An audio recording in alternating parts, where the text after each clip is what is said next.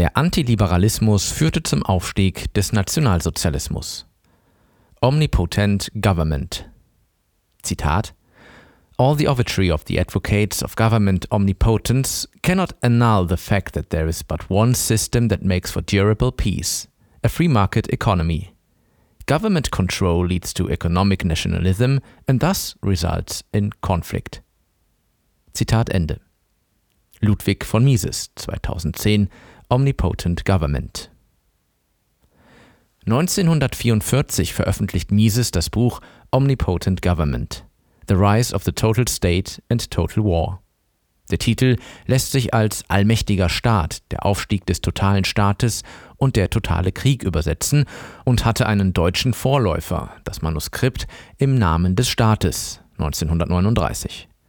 Mit Omnipotent Government will Mises die Gründe für den Aufstieg der nationalsozialistischen Schreckensherrschaft erklären. Er knüpft damit an seine Arbeiten in Nation, Staat und Wirtschaft aus dem Jahr 1919 an. Schon kurz nach dem Ende des Ersten Weltkriegs hatte Mises eine Ursachendiagnose des Krieges vorgelegt. Er wollte die Gründe aufdecken, die zum Ausbruch des Ersten Weltkriegs führten und, aufbauend auf diesen Erkenntnissen, Wege aufzeichnen, die die wirtschaftliche und politische Katastrophe überwinden und zu Prosperität und Frieden zurückführen können. In diesem Buch trat Mises nicht nur als ein liberaler, weitblickender Ökonom hervor, sondern insbesondere auch als theoretischer Historiker. Nach seiner Analyse führte die Abkehr vom Liberalismus unweigerlich in Richtung des Ersten Weltkriegs. Die üblichen Erklärungen, die für den Aufstieg der Nationalsozialisten im Deutschen Reich und den Ausbruch des Zweiten Weltkriegs herangezogen werden, weist Mises zurück. Es sei nicht der Vertrag von Versailles gewesen, der die Deutschen in die Arme des Nationalsozialismus getrieben habe. Der Vertrag von Versailles hatte zwar negative wirtschaftliche und politische Folgen gehabt, hatte große Probleme vor allem in Osteuropa angerichtet. Zitat Aber der Vertrag von Versailles war nicht unfair zu Deutschland und er warf die Deutschen nicht ins Elend. Zitat Ende. Auch die große Depression, die Anfang der 1930er Jahre des vergangenen Jahrhunderts Deutschland erreichte, lässt Mises nicht als Erklärung gelten. Vor allem aber weist Mises die Überlegung zurück, der Nationalsozialismus sei die unweigerliche Folge eines kriegerischen Naturells der Teutonen. In Omnipotent Government bietet Mises eine ganz andere Erklärung an für den Aufstieg der braunen Schreckensherrschaft. Der Nationalsozialismus ist der radikale Auswuchs einer Jahrzehnte währenden sozialistischen Tradition der Deutschen, die weit in die deutsche Geschichte zurückreicht. Der deutsche Antiliberalismus setzte im Grunde gleich nach der Revolution von 1848 ein. Nach dem Ende des Ersten Weltkriegs ist das deutsche Volk besonders empfänglich für Revanchismus, für Bestrebungen, sich gegen empfundenes Unrecht mit militärischen Mitteln zur Wehr zu setzen. Genau davor hatte Mises bereits 1919 gewarnt, nämlich militärisch erstarken und den Krieg wieder aufnehmen zu wollen. Er empfahl, Zitat, den Wiederaufbau nur durch wirtschaftliche Arbeit anstreben, durch volle Freiheiten im Inneren, die Entfaltung aller Kräfte der Einzelnen und des Volksganzen ermöglichen, das ist der Weg, der zum Leben zurückführt. Zitat Ende. Doch Nationalismus, Militarismus und Imperialismus fallen auf fruchtbaren Boden. Die nationalsozialistische Begeisterung fördert die Sucht nach nationaler Überhöhung, schürt das Bestreben nach Weltherrschaft, nicht zuletzt auch, weil Deutschland groß ist und nur über wenige Rohstoffvorkommen verfügt. Für Mises hat die Entstehung des Nationalsozialismus eine ideengeschichtliche Ursache. Es sind nationalsozialistische Ideen, die eine große Anhängerschaft gefunden haben. Zitat die Anführer der Nationalsozialistischen Partei und ihre Sturmtruppen sind sadistische Gangster, aber die deutschen Intellektuellen und die deutsche Arbeiterschaft tolerieren ihre Herrschaft, weil sie den grundlegenden sozialen, wirtschaftlichen und politischen Lehren der Nationalsozialisten zustimmen. Wer auch immer den Nationalsozialismus als solchen bekämpfen wollte, hätte die Meinung der Deutschen ändern müssen. Das überstieg die Kraft der Unterstützer des Etatismus. Zitat Ende. Es ist aber nicht allein die sozialistische Ideologie der Deutschen, sondern auch die der anderen Nationen, die zum Ausbruch des Zweiten Weltkriegs führt. Die fundamentalen Grundsätze der nationalsozialistischen Wirtschaftsideologie, so zeigt Mises auf, unterscheiden sich nicht von denen, die zur gleichen Zeit beispielsweise in Großbritannien von den Liberalen und der Arbeitnehmerschaft und in den Vereinigten Staaten von Amerika von den Fortschrittlichen, den Progressiven hochgehalten werden. Mises führt sechs Glaubenssätze auf, die zu dieser Zeit international großen Zuspruch finden.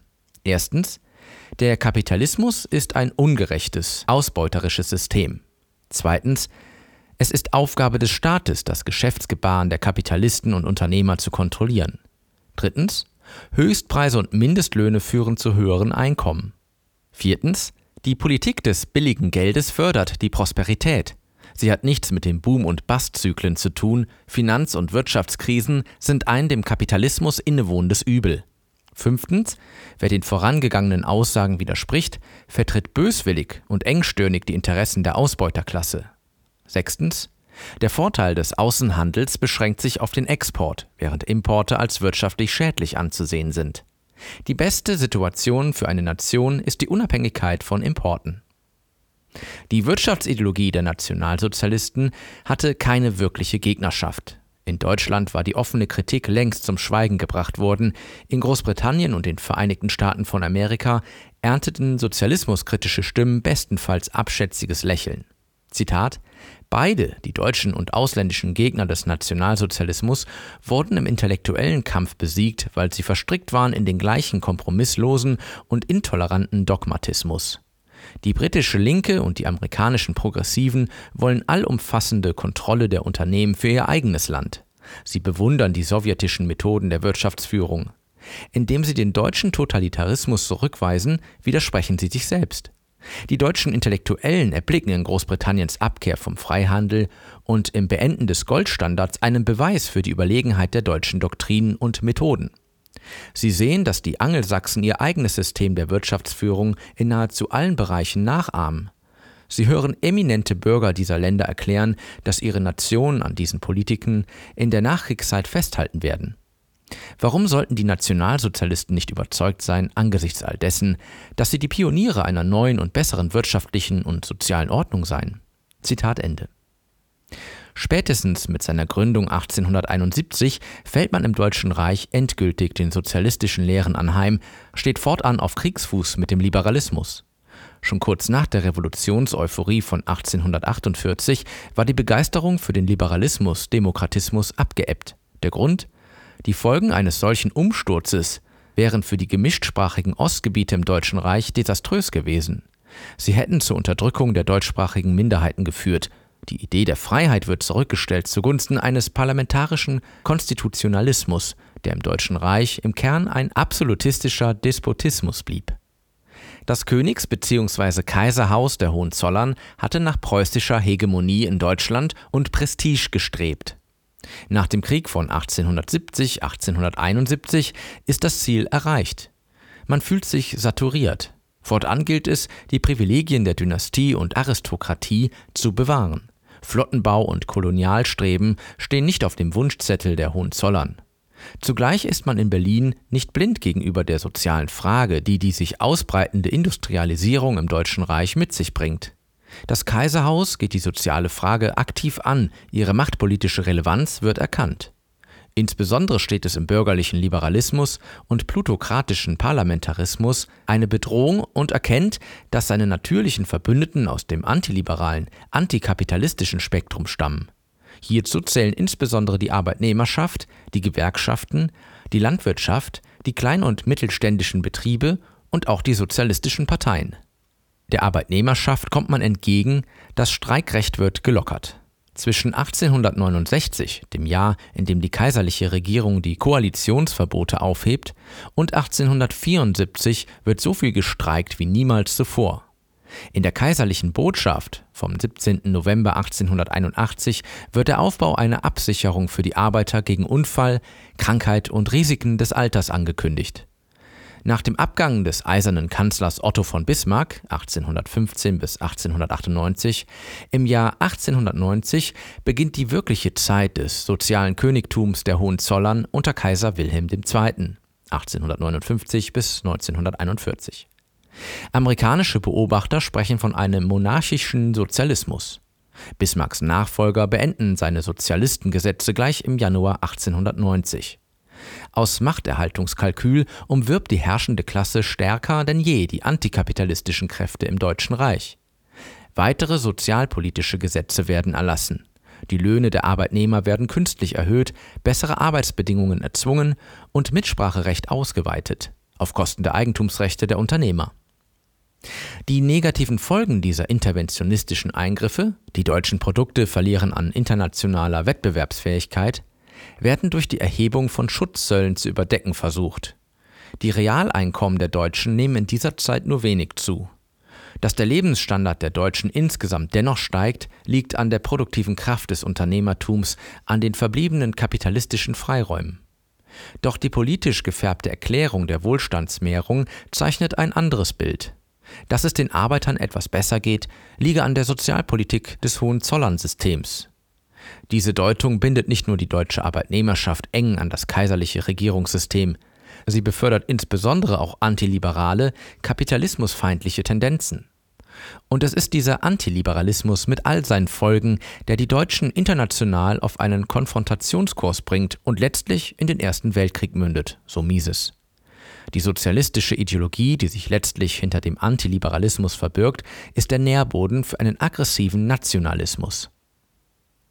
Nicht die Klasse der Junker, nicht die Großindustrie und Hochfinanz und die Mittelklasse waren die Anstifter des Nationalismus, sondern es waren die Intellektuellen, die das Schul- und Universitätssystem beherrschten. Ganz besonders tun sich dabei die Vertreter der jüngeren historischen Schule, der deutschen Staats- und Volkswirtschaftslehre hervor, angeführt von Gustav von Schmoller 1838 bis 1917 und Adolf Wagner 1835 bis 1917. Aufgrund ihrer etatistisch-interventionistischen Haltung erhalten sie den Beinamen Kathedersozialisten. Sie sind Etatisten durch und durch und repräsentieren, wie es Émile du Bois-Reymond 1818 bis 1896 1870 formuliert hatte, die, Zitat, intellektuelle Leibgarde der Hohenzollern, Zitat Ende. Sie stehen dem freien Markt ablehnend gegenüber, schotten ihre Lehre gegenüber dem Wissenschaftsdiskurs in der Nationalökonomie, wie er vor allem in den angelsächsischen Ländern voranschreitet, ab. Das, was die Kathedersozialisten verbreiten, ist weniger Wissenschaft als Ideologie. Inbrünstig werben sie für Interventionismus, Protektionismus, Importunabhängigkeit, Schutzzollpolitik, Kartelle und Militarismus und auch für die Eroberung von Lebensraum für das deutsche Volk. Generationen von Studenten werden mit diesen Parolen groß, sind tief durchdrungen von nationalistischen Ideen. Wirkungsvolle, korrigierende liberale Argumente finden kein Gehör. Spätestens mit Beginn der Herrschaft von Kaiser Wilhelm II. 1859 bis 1941 ist der Nationalismus fest verankert im Deutschen Reich. Der deutsche Nationalsozialismus, wie er sich bis Anfang der 1930er Jahre entwickelt hat, ist folglich kein Unglücksfall, sondern eine konsequente Radikalisierung der deutschen Nationalismus-Sozialismus-Gesinnung. Die nationalsozialistische Wirtschaftsverfassung ist daher auch ein Gegenentwurf zur Marktwirtschaft, zum Kapitalismus. Sie bedeutet Zwangs- oder Befehlswirtschaft. Die Nationalsozialisten belassen zwar formal das Privateigentum, unterwerfen es aber ihrer strikten Kontrolle, sodass die Eigentümer der Produktionsmittel zu weisungsabhängigen Betriebsführern degradiert sind. Der Staat gibt vor, was zu produzieren ist. Preise, Löhne und Zinsen werden diktiert. Unternehmergewinne wandern in die Staatskasse. Entweder über hohe Besteuerung oder indem sie in Staatsanleihen investiert werden müssen. Die Wiesen werden bewirtschaftet. Das Horten von Bargeld kommt Hochverrat gleich. Der Außenhandel wird streng reglementiert. Gleiches gilt für den privaten Konsum. Die nationalsozialistische Wirtschaft hat mit Kapitalismus nicht das geringste zu tun. Dass die Nationalsozialisten Deutschland erneut in einen Weltkrieg führen konnten, schreibt Mises auch dem Antisemitismus zu. Zitat Der gegenwärtige Krieg konnte nur entstehen wegen des Antisemitismus. Nur der Antisemitismus hat es den Nationalsozialisten möglich gemacht, den Glauben des deutschen Volkes in die Unbesiegbarkeit ihrer Armee wiederherzustellen und somit Deutschland noch einmal in die Politik der Aggression und den Kampf um die Hegemonie zu führen. Zitat Ende. Zur Vorgeschichte. Die Propaganda der obersten Heeresleitung im Ersten Weltkrieg lässt die deutsche Bevölkerung lange im Glauben, der Krieg werde siegreich für sie ausgehen. Doch dann die plötzliche, überraschende Nachricht, der Krieg ist verloren. Man braucht schnell einen Schuldigen und wird fündig. Die Dolchstoßlegende. Nicht an der Front sei der Krieg verloren worden, sondern heimische Feinde hätten die Niederlage herbeigeführt. Die Juden seien es gewesen, die dem deutschen Heer, das im Felde unbesiegt war, den tödlichen Dolchstoß von hinten versetzt hätten. Nur durch die Dolchstoßlegende kann sich der deutsche Nationalismus nach der Niederlage im Ersten Weltkrieg halten, so Mises. Auch in internationaler Hinsicht schreibt Mises dem Antisemitismus eine kriegstreibende Kraft zu. Das kriegsmüde England verfolgte eine Politik der Beschwichtigung gegenüber dem Deutschen Reich, zeigte Verständnis beispielsweise für die deutsche Aufrüstung, die Einführung der allgemeinen Wehrpflicht am 16. März 1935 und den Einmarsch in das entmilitarisierte Rheinland am 7. März 1936. Frankreich stand allein gegen das Deutsche Reich.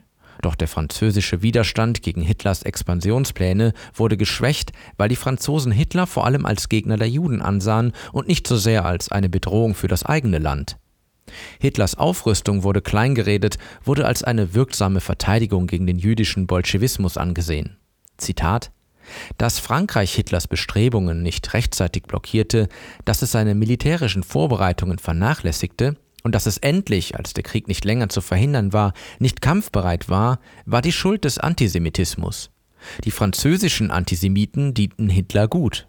Ohne sie wäre der neuerliche Krieg vielleicht vermeidbar gewesen oder er wäre zumindest unter vorteilhafteren Bedingungen ausgefochten worden. Zitat Ende. Zitat nur die antisemitische Verstrickung einer großen Mehrheit der französischen öffentlichen Meinung verhinderte, dass Frankreich Hitler stoppte, als er noch ohne Krieg gestoppt werden konnte. Es war der Antisemitismus, der den deutschen Armeen half, in allen europäischen Ländern Männer zu finden, die ihnen die Türen öffneten. Die Menschheit hat in der Tat einen hohen Preis für den Antisemitismus gezahlt. Zitat Ende.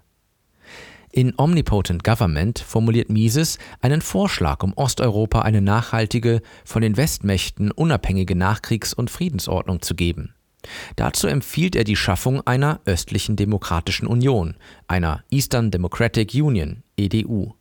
Sie soll die Gebiete zwischen den östlichen Grenzen Deutschlands, der Schweiz und Italien und den westlichen Grenzen Russlands umfassen, einschließlich der Balkanländer. Diese Union würde sich, gemäß den damaligen Zahlenverhältnissen, über etwa 700.000 Quadratmeilen erstrecken und rund 120 Millionen Einwohner mit 17 verschiedenen Sprachen umfassen. Eine solche Union würde die osteuropäischen Nationen vor den Übergriffen Deutschlands, Russlands und Italiens schützen und könnte den Frieden bewahren, so ist Mises Einschätzung. Dass in einer solchen Zusammensetzung zwangsläufig Sprach- und Minderheitenprobleme auftreten, übersieht Mises nicht. Er schenkt ihrer Lösung besondere Aufmerksamkeit.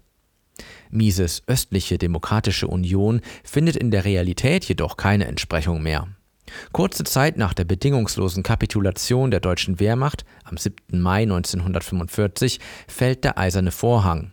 Der Ostblock schottet sich gegen den Westen ab.